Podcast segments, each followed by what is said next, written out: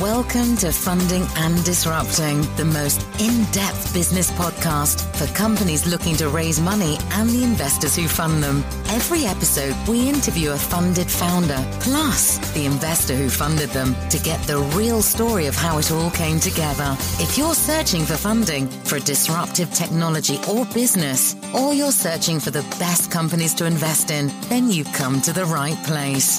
This episode of Funding and Disrupting is brought to you by Aura Collective, a leading tech PR and marketing firm. Let's get funding and disrupting.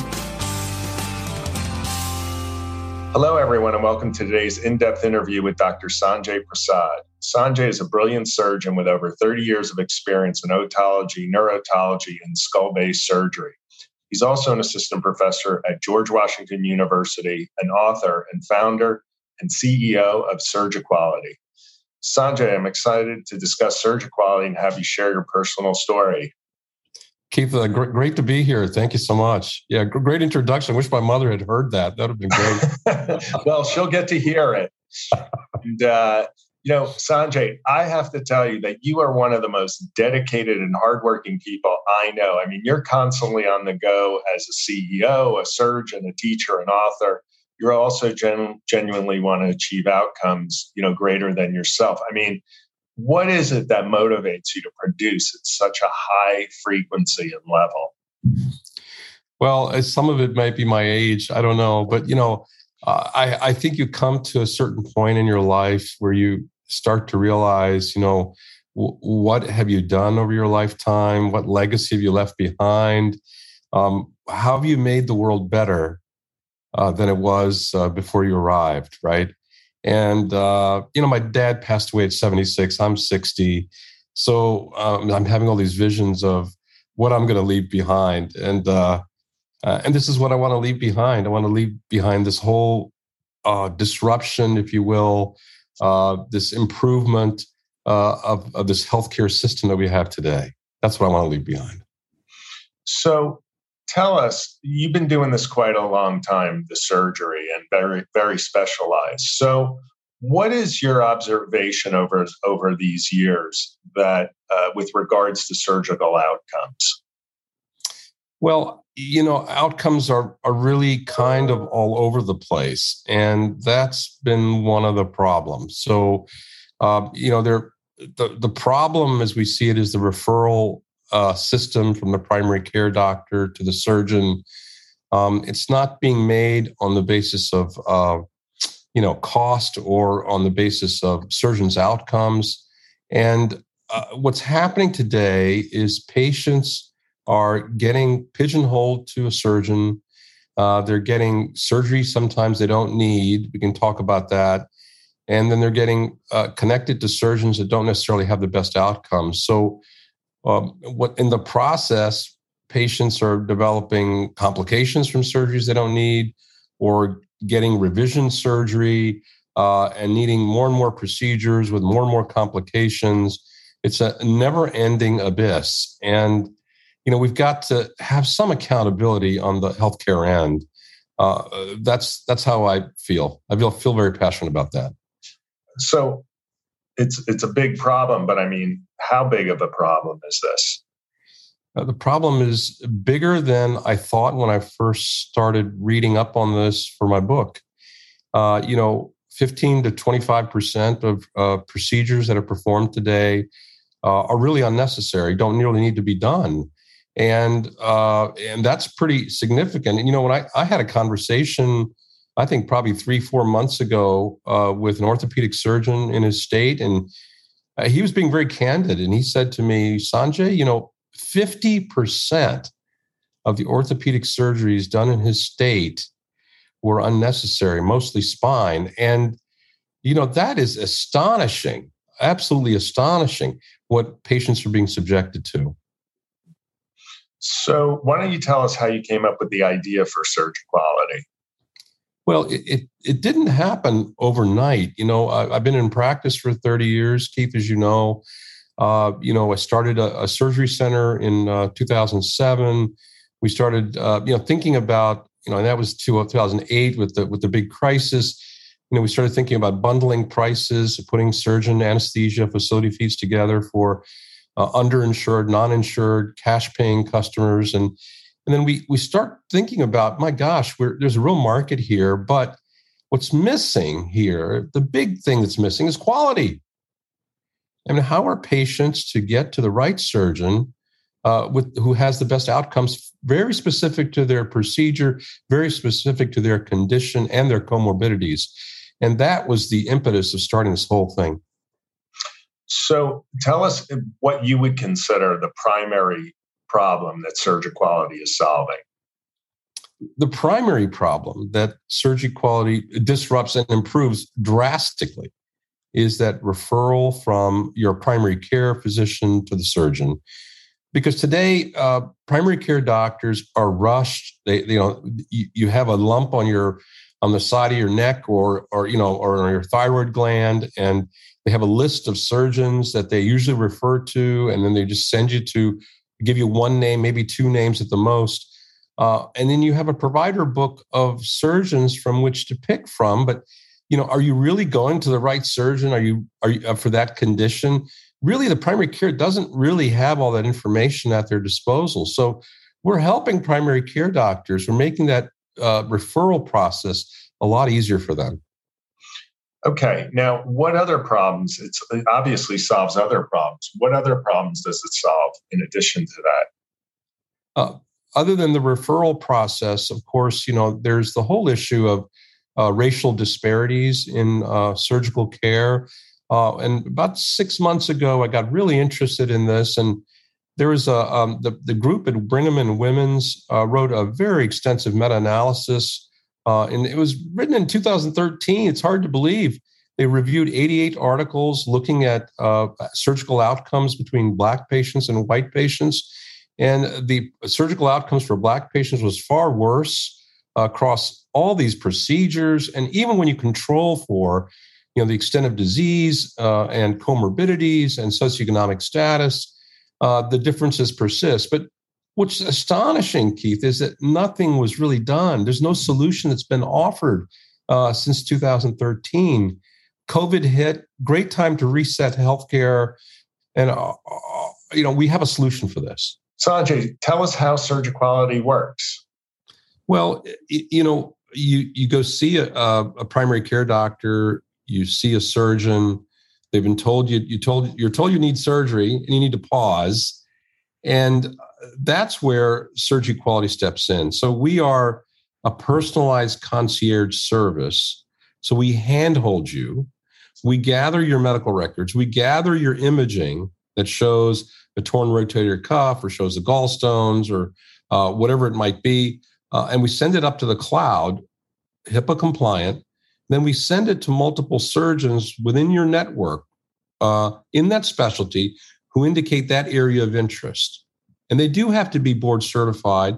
And on the Surgery Connect app for the surgeons, they review your case, uh, they validate necessity, they offer alternatives to treatment, uh, and they also enter uh, number of cases they've done, success rates, complication rates. Um, and then you get back a list of surgeons who have opined on your case, and you pick and choose and compare surgeons based on surgical outcomes. It just makes a ton of sense. So tell us who stands to benefit and how from being part of SurgiQuality? Well, uh, you know, patients, first off, uh, there's no question they benefit because now the healthcare system is competing on the basis of price and also competing in, in terms of surgeon outcomes to take care of you. It just makes a lot of sense, right? That's the way the system should have been built. But, you know, everyone wins here. Uh, the surgeons win because they're getting cases that they're uh, you know focused within their area of interest. Uh, they've been pre-vetted. Uh, all these surgeons have said these patients need surgery, so it reduces their malpractice risk. And likewise for the surgery centers and hospitals, it reduces their risk as well. Employers, it, it certainly helps them because through price competition, we can lower uh, you know uh, premiums. Hopefully, if the health plans allow that, health plans are approaching us surprisingly, they're they're approaching us and they want to help their members connect to the best in class surgeons as well. So, uh, all in all, I, I, just don't see anybody who loses. Everybody wins here. Sounds like it to me. It's, I mean, it's remarkable what you're doing. So tell us a bit uh, presently about some of the partnerships that that you've got and, and how they're helping you grow. Well, the, the partnerships we have are uh, surgery center organization partnerships and physician groups and networks, and that has enabled us to have 30,000 surgeons uh, in all 50 states, uh, 300 surgery centers and hospitals in all 50 states, given us a footprint. You know, we're just connecting, right? We're connecting lives that need surgery to uh, surgeons and facilities. And so we've got one balance of the equation. We've also got the other side solved too. So it's a very exciting journey. Now, this is really interesting to me. You've been at this for a while. You didn't just start this last year. Um, so you've been at this for a bit and you've got funding so far that's been carrying you. Why don't you tell us uh, about that? Um, you know, how you started and where you are with funding, what you brought in, and where you are to date with your funding. So, you know, we started this whole idea in 2014, a small team. Uh, and, uh, you know, I invested heavily into it. Uh, we raised uh, 2.4 million uh, uh, just in, you can call it seed round or family and friends. and I've got a tremendous amount of skin in the game. I put two in myself. and then we're currently in a Series A round. we're trying to raise about five million, and we signed a term sheet with the VC. Uh, there's a sidecar opportunity right now for another one one and a half, uh, and two hundred thousand has already been taken up. So uh, we're really excited. We're, we know there's going to be a Series B sometime down the line as the runway runs out in 18 months or so, but uh, the opportunities are there definitely. So with that funding that you're presently uh, entertaining, what specifically will that cover? You know, can give us a, a, a breakdown of what you're going to use the money for. Yeah, investors always want to know, you know, uh, yeah, sales and marketing, of course, you know, that's what they want to hear and that's what we're going to do. Um, you know, uh, we need a sales force. We need to hire a VP of sales and marketing. It's the thing that's missing in our C-suite uh, uh leadership, uh, you know, uh, portfolio, if you will. Um, and we want to build out a sales team. probably 30% goes to sales and marketing, 30% to technology because you know, technology's got to be customized for these Fortune 100 companies that's coming aboard that are coming aboard. Um, and then the rest, of course, you know, personnel support, um, you know, working capital, et cetera. So um, that's what we envision right now. So, whom do you consider to be an ideal investor, and and why? Well, number one, they have to be accredited, right? So, individual investors, uh, we're, we're certainly interested in in talking to individuals. Uh, you know, high net worth uh, family funds, absolutely. Um, we're happy to talk to them. Um, and uh, you know, you know, if they're we're talking to a number of investment banks right now. We've got about a dozen we're talking to to do the whole round. Uh, so we're still looking for competing term sheets. Uh, you know, if there's other other interested parties, we're certainly willing to entertain. Who, who ideally though would could come along and offer you something more than just money? Who, who would that be? Well, you know, money's great, but you know, obviously, uh, you know, if someone has a distribution channel, it's uh, enormous, Keith, as you know, right? So, uh, you know, one of the big uh, brokerage houses, uh, a Mercer or a Gallagher, you know, uh, or any corporate entity, Fortune 100 company that wants to both invest and use the platform, you know, which is uh, what we think we're close to getting today. It's you know it would be monumental in this and, effort. And so let's say that you, there were venture capital firms interested in investing that are in the healthcare space. What type of contacts could they bring that would be helpful? Aside from the money, what type of contacts would be helpful? Well, if they can, uh, you, know, bring us uh, the the VP of uh, um, sales and marketing, somebody who's in the benefits industry, we're certainly very interested in talking to them if they can bring us uh, connections to those uh, distribution channels, you know, if they have connections to, uh, you know, Mercer, Gallagher, uh, Lockton, uh, you know, I can name, name a bunch of them, uh, and and you know, any of those distribution channels, as well as, as well as health plans. You know, we're talking to Blue Cross Blue Shield. There, there's a great deal of interest there, Uh, and if they can bring uh, contacts to leadership uh, at other health plans, we're certainly very interested in talking to them. Okay. Well, let me let me let's just shift here for a second because I, I want to make sure that we get some of your knowledge in here. you got a lot of experience. You wrote your book. Why, why, don't you just tell us real quickly about your book? What was what was the book uh, when you wrote it? What what's the book about? Well, I wrote the book, um, you know, last year uh, during the pandemic when you know surgeries were really on hold uh, during the elective phase, uh, and I really wrote it uh, for patients to start to understand what's happening in the healthcare system. So it's called Resetting Healthcare Post COVID 19 Pandemic, the Patient Handbook.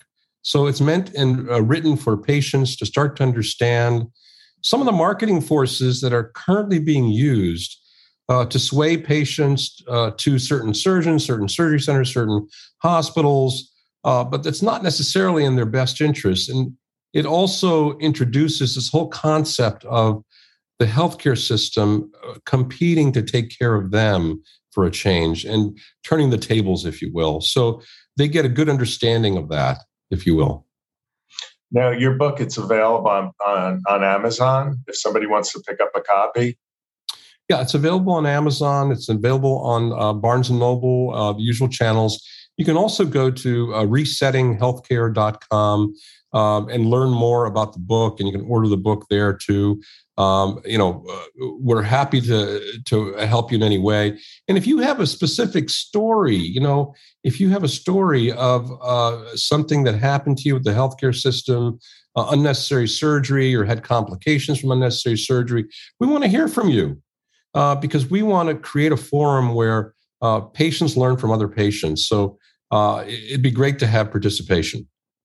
I'd like to get two pieces of advice from you. One concerning somebody who's looking to get who needs to get surgery. So, uh, you know, for instance, with Surgiquality, you're saying it helps you find a better match for a surgeon. What, where would you tell somebody to start? Let's say, you know, you go to your doctor, you get some sort of diagnosis, you have to have surgery, you're obviously overwhelmed. You know the last thing you're thinking about is all the things that you need to do. Where should somebody start you know to you know take a breath? And then what would be your recommendation for somebody to get started on the path to finding a surgeon? I think you know what you just said is so so important keith because um, the moment that you've been told you need surgery you need to pause and not go from the examination room to the surgical scheduler and schedule the case. You need to pause. Of course, obviously, if it's you're bleeding or something you know crazy is happening, you need to have surgery right away. It's a different story. But 92% of the time, that's not what's happening. So the first thing is pause, rethink, breathe, and uh, try to understand, aggregate information, ask tough questions of your surgeon. Doctor, do I really need the surgery? Doctor, um, are there treatment options other than surgery? Um, doctor, how many of you have done? What's your success rate? What's your complication rate? Um, and they need to ask these tough questions and, and then they need to be able to understand the answers as well. And that's what surgery Surgiquality does. You know, it helps patients understand those answers and compare them against an, an array of surgeons. So you contact us at info at surgiquality.com, S-U-R-G-I quality.com. Um, and you know we're happy to help you. You can download the Surgiquality app. It's on both um, the, the, Google, um, uh, I guess Google Play Store and the uh, Apple, uh, you know, App Store. Uh, you can download it and start to fill it out. Our concierge will reach out to you and help you every step of the way. So um, we're here to help you. That's terrific, and and I've I've actually been through that several times. And I think that's great advice because kind of the instinct is is I got to rush and get this done. There's yeah. the urgency, and even in the uh, amongst the uh, medical professionals, there's an urgency. But it is important, like you said, to take that time to really take a step back uh, to make sure that you don't rush into something that maybe not be in your best interest. So that is um, great advice. Now, I want to ask you one other thing um, because, as I said, you, are doing a lot of things, and so what advice could you would you um, offer to encourage other medical professionals? Because there are a lot of people younger than you that have an idea and maybe want to help beyond just you know their daily routine. So, what would you um, offer medical professionals who have an idea and, and a dream, and uh, you know, but maybe intimidated by the challenges that they're going to face?